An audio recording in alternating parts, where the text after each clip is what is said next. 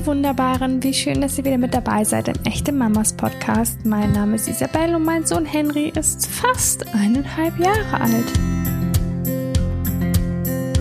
Für alle werdenden Mamas ist die bevorstehende Geburt des eigenen Kindes ein besonderes Ereignis. Viele Frauen können sich auf dieses Erlebnis freuen. Manche haben Angst, sind vielleicht verunsichert und wieder andere haben noch gar nicht recht einen Zugang zu dem, was vor ihnen liegt. Ich weiß noch, dass ich große Angst vor den Schmerzen hatte, dass sich aber so ungefähr eine Woche vor Stichtag eine wunderschöne Ruhe und Zuversicht in mir ausgebreitet hat. So oder so, jede Geburt ist definitiv intensiv.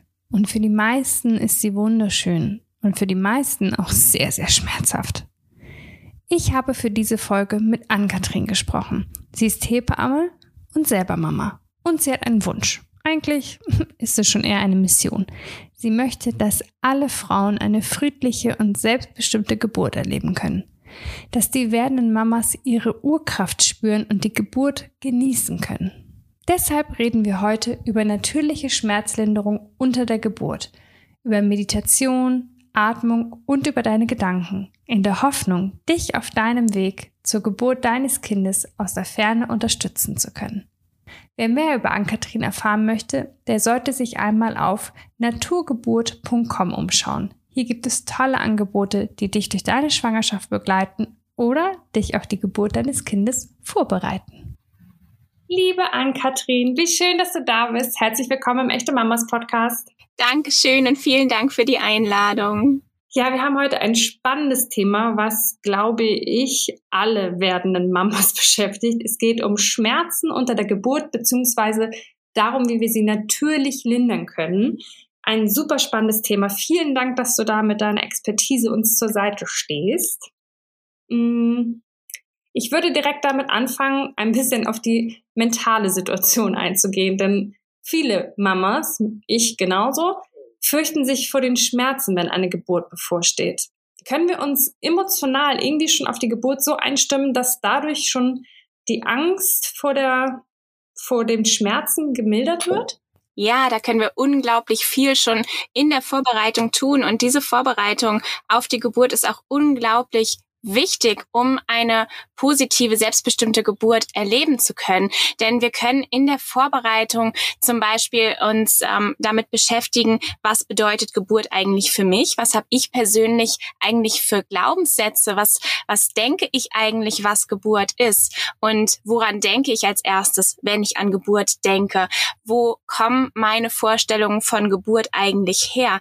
Denn Geburt muss nicht unbedingt immer mit diesen negativen Schmerzen verbunden sein, wie wir sie aus Film und Fernsehen hauptsächlich kennen, sondern Geburt kann etwas sehr, sehr Positives sein, etwas sehr, sehr Kraftvolles. Und auch wenn eine Geburt immer intensiv ist, heißt es nicht, dass es diese negative Schmerzerfahrung sein muss, sondern es kann auch ein ganz wundervolles kraftgebendes Ereignis sein. Und wenn wir uns im Vorhinein da wirklich einmal ganz tief reinbegeben und da einmal, einmal wirklich tief gucken, was, was, wo kommen meine Glaubenssätze her und mit diesen Glaubenssätzen anfangen zu arbeiten, sie zu transformieren in positive Glaubenssätze. Es gibt ganz, ganz viel, ähm, ganz, ganz viele Geburtsaffirmationen auch online verfügbar, mit denen man zum Beispiel arbeiten kann, wo man mal schauen kann, was ähm, triggert mich eigentlich und wo ähm, speziell, wovor habe ich eigentlich speziell Angst?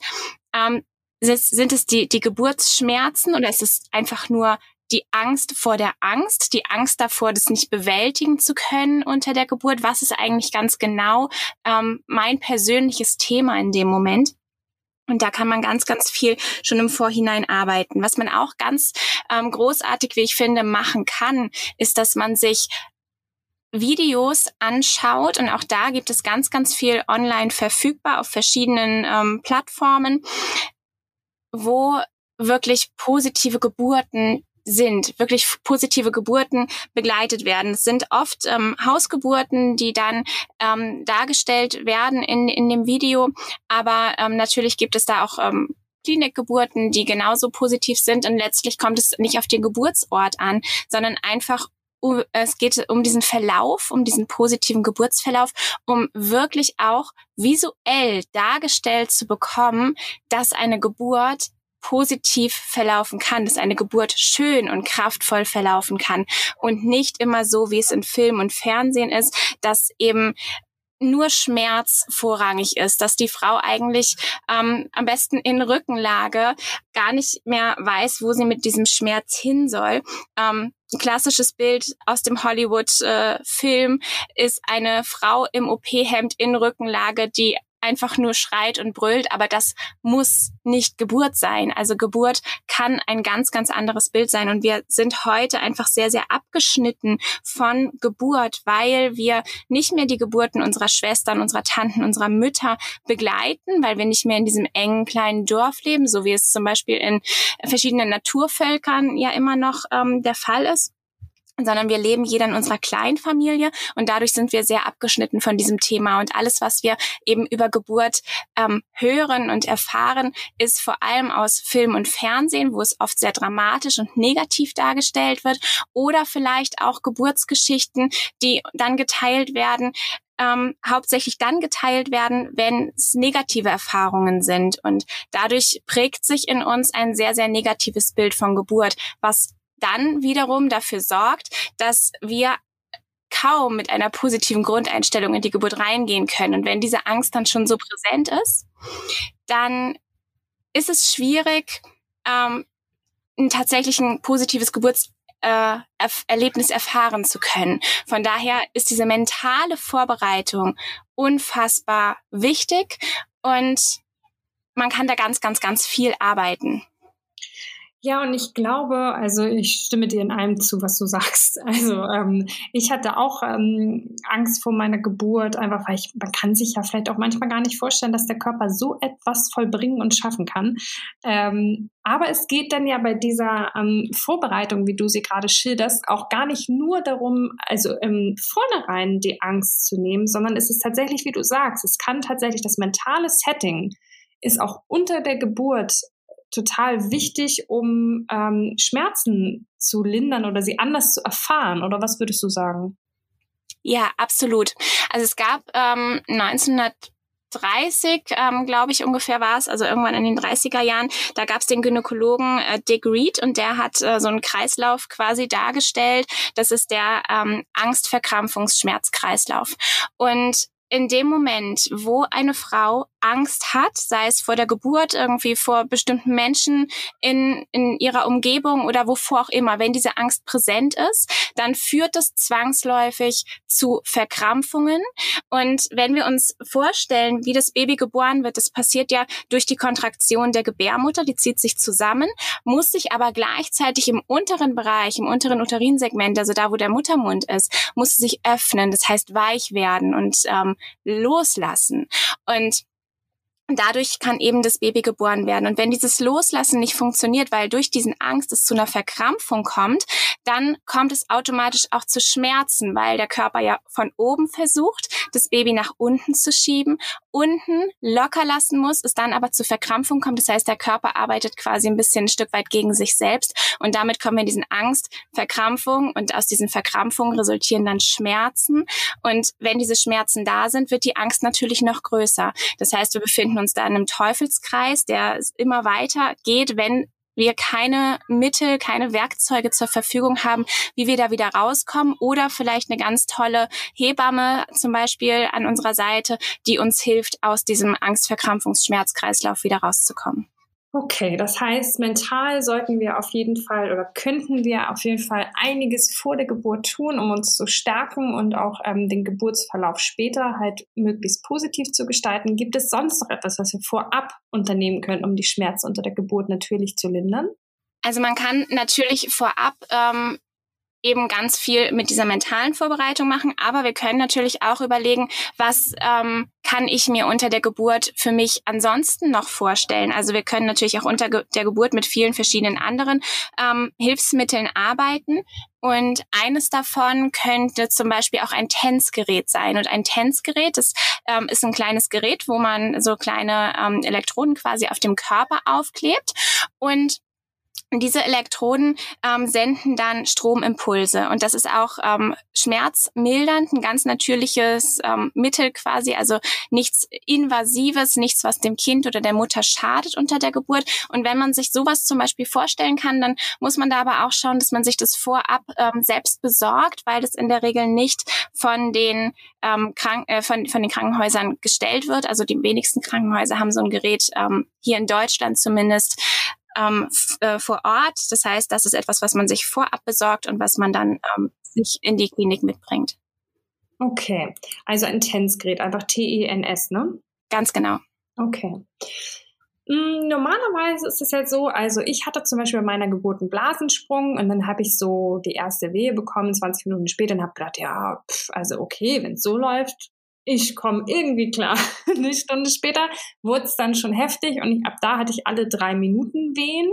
Normalerweise ist es ja aber so, dass sich das so langsam aufbaut und wir vielleicht ja auch diese Zeit noch, wenn möglich, wenn wir eine Krankenhausgeburt planen, möglichst lange zu Hause verbringen können, möglichst lange in einem mm, ja, geschützten Wohlfühlbereich. Was kann da helfen in dieser Zeit, wo die Venen so langsam einsetzen und kontinuierlich stärker werden? Was kann uns da helfen, um die Schmerzen besser ja, ertragen zu können oder sie lindern zu können.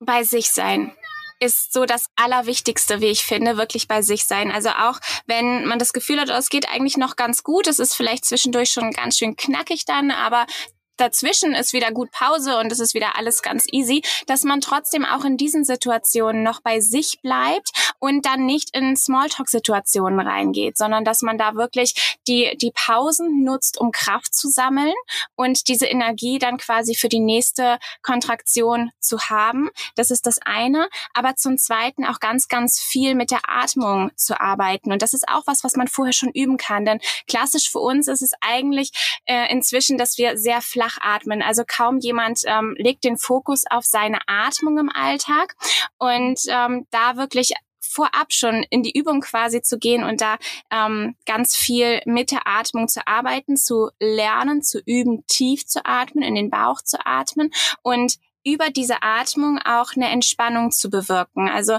ähm, man nennt ja Geburtsvorbereitungskurse auch äh, hin und wieder mal Hechelkurse. Ähm, also ist so ein bisschen negativ dargestellt, aber die Atmung ist tatsächlich ein wichtiger Punkt, der im Alltag einfach viel zu sehr untergeht und wo wir sehr viel mehr noch ähm, ja hinschauen dürfen, üben dürfen, um unter der Geburt über die Atmung auch Entspannung zu erfahren. Denn Atmung, tiefe Bauchatmung kann eben auch für eine Entspannung sorgen. Und das hilft übrigens auch im Alltag, wenn man da irgendwie sich sehr angespannt fühlt, kann man auch mit der Atmung ganz viel Entspannung erfahren.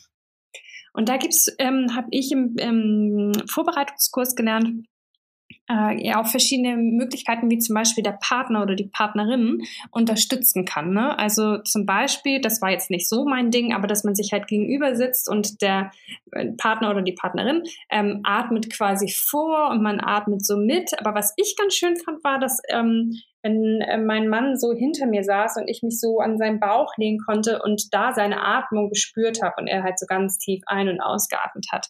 Also das ist vielleicht ein Punkt, wo auch das, ähm, ja, der, der Unterstützende quasi mithelfen kann, ne? Ja, auf jeden Fall.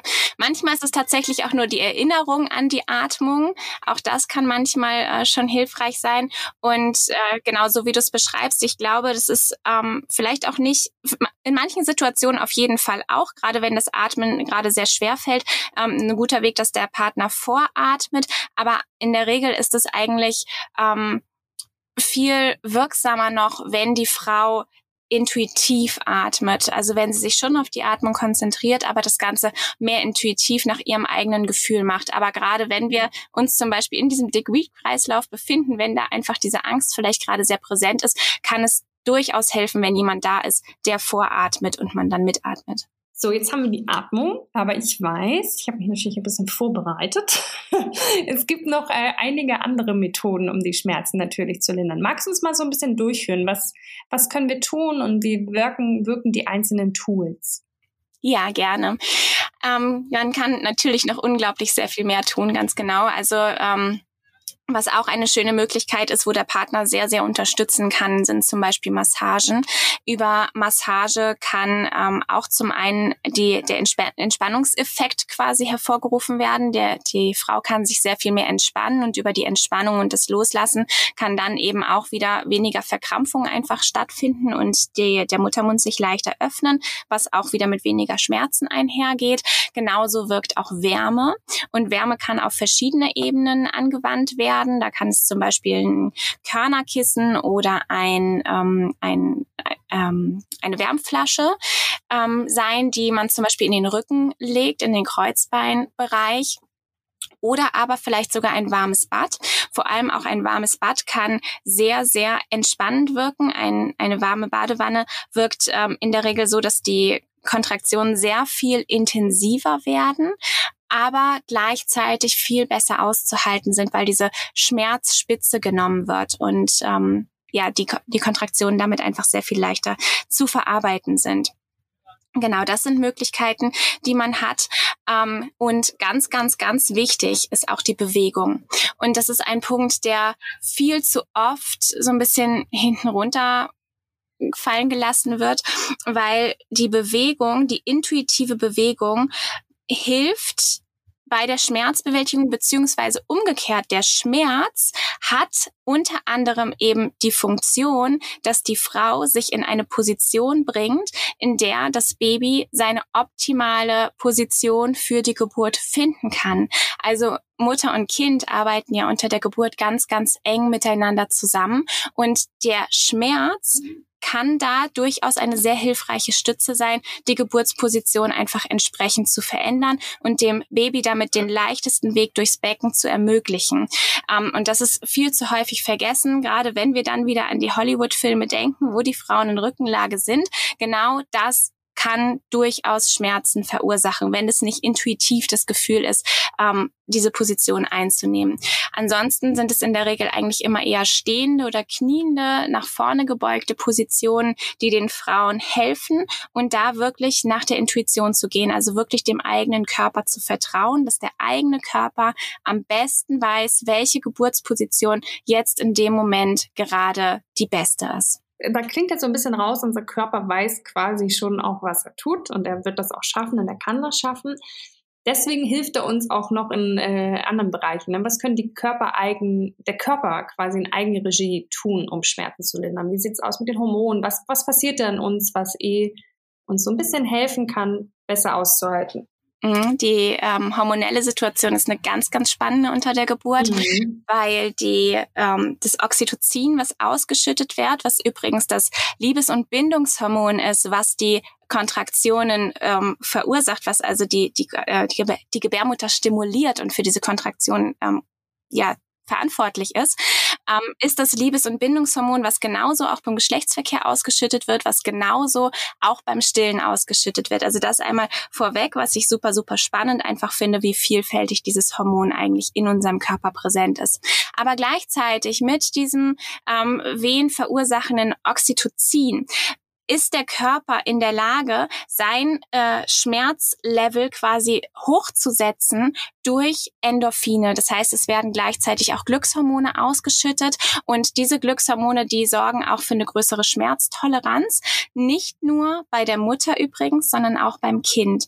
Das heißt, in dem Moment, wo der Körper natürliches Oxytocin ausschüttet, ganz wichtig, dass wir hier unterscheiden zwischen dem synthetischen, von außen zugeführten Oxytocin und dem äh, eigenen natürlichen Oxytocin.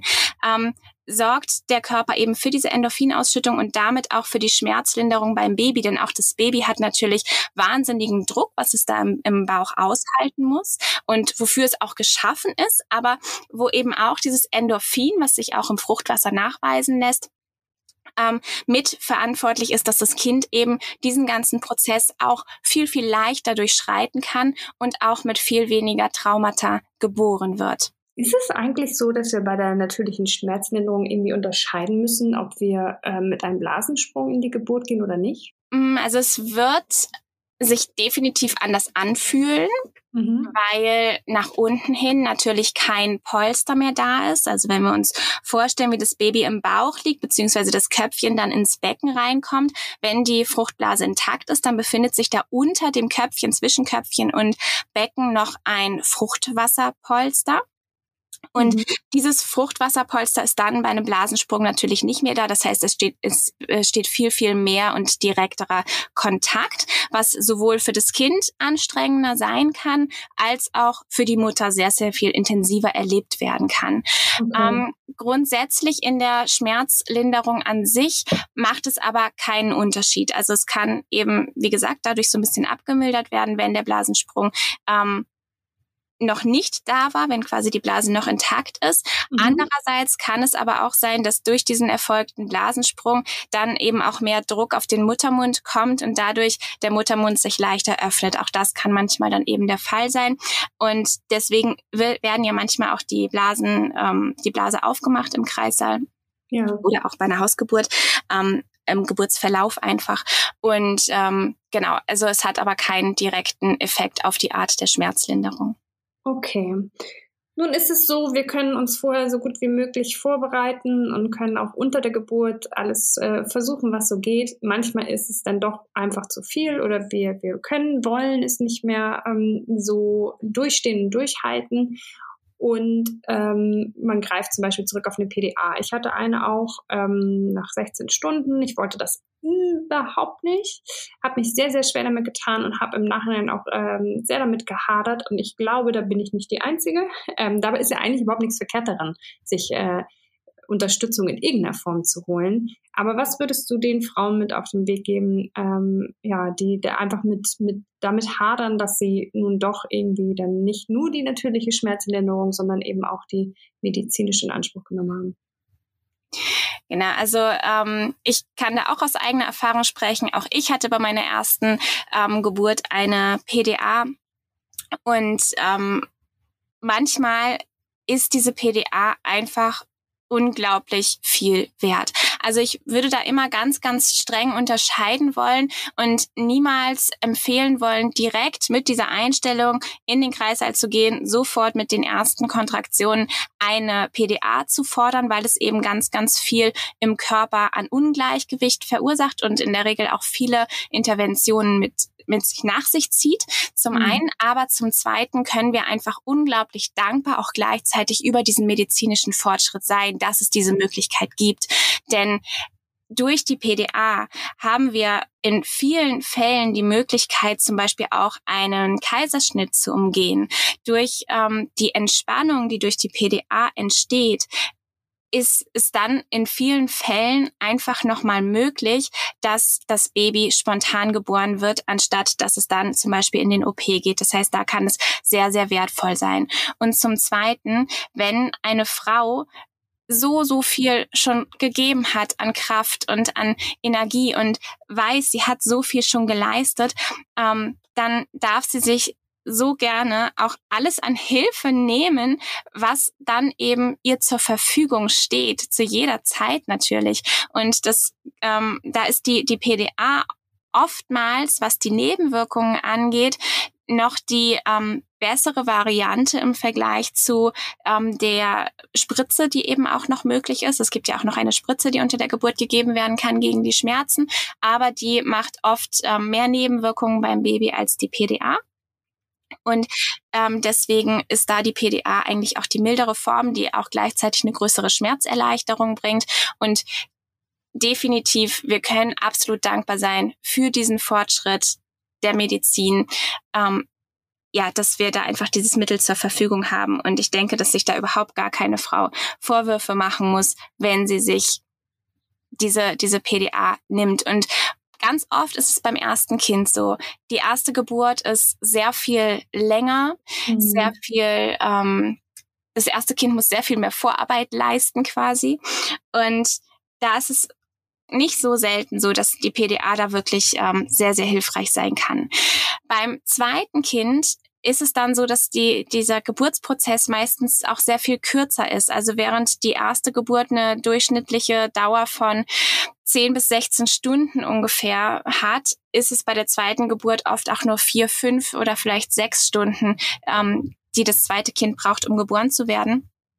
Und ähm, von daher ist das auch ähm, immer nochmal im Kopf zu behalten, dass es vielleicht, wenn ein zweites Kind geplant ist, dann ein ganz, ganz anderer Geburtsverlauf sein wird und dass es überhaupt nicht der, dieser, dieser Kraftverlust oder so der Frau ist, dass sie nicht fähig war, das Kind zu gebären, sondern ganz im Gegenteil, sondern dass sie die Stärke hatte, diese Hilfe in Anspruch zu nehmen. Ja, das hast du, hast du schön gesagt. Ich glaube nämlich auch, ähm, ja, gerade wenn man das vielleicht für sich selbst nicht so im Plan hat, im Geburtenplan, ähm, einfach dann zu erkennen, wenn man wenn man es braucht, diese Art von Hilfe ist ja auch gehört auch Mut zu und auch Stärke zu. Ich finde eh, ist es so unglaublich, dass es uns gelingt, einen Menschen zu bauen und ihn auf diese Welt zu bringen, egal auf welche Art und Weise. Deswegen können wir irgendwie alle stolz darauf sein, ähm, das geschafft zu haben. Ich danke dir vielmals, liebe Ann-Kathrin, für all die hilfreichen Tipps und dein, ähm, ja, deine Ratschläge, die du stärkend mit auf den Weg gegeben hast an alle werdenden Mamas. Vielen Dank. Sehr, sehr gerne. Alles Gute, liebe Ann-Kathrin. Dankeschön. Tschüss. Tschüss. Liebe Ann-Kathrin, vielen, vielen Dank für all das, was du uns gerade mit auf den Weg gegeben hast.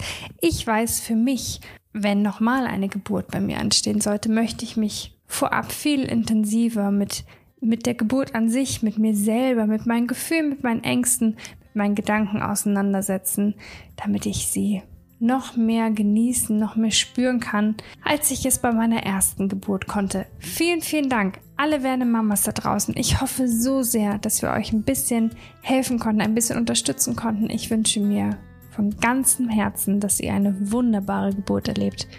Friedlich, selbstbestimmt, glücklich und groß. Denn eine Geburt ist echt groß, wahnsinnig intensiv und unglaublich toll. Ich wünsche euch alles Gute und ich wünsche mir, dass ihr in der nächsten Woche wieder reinhört.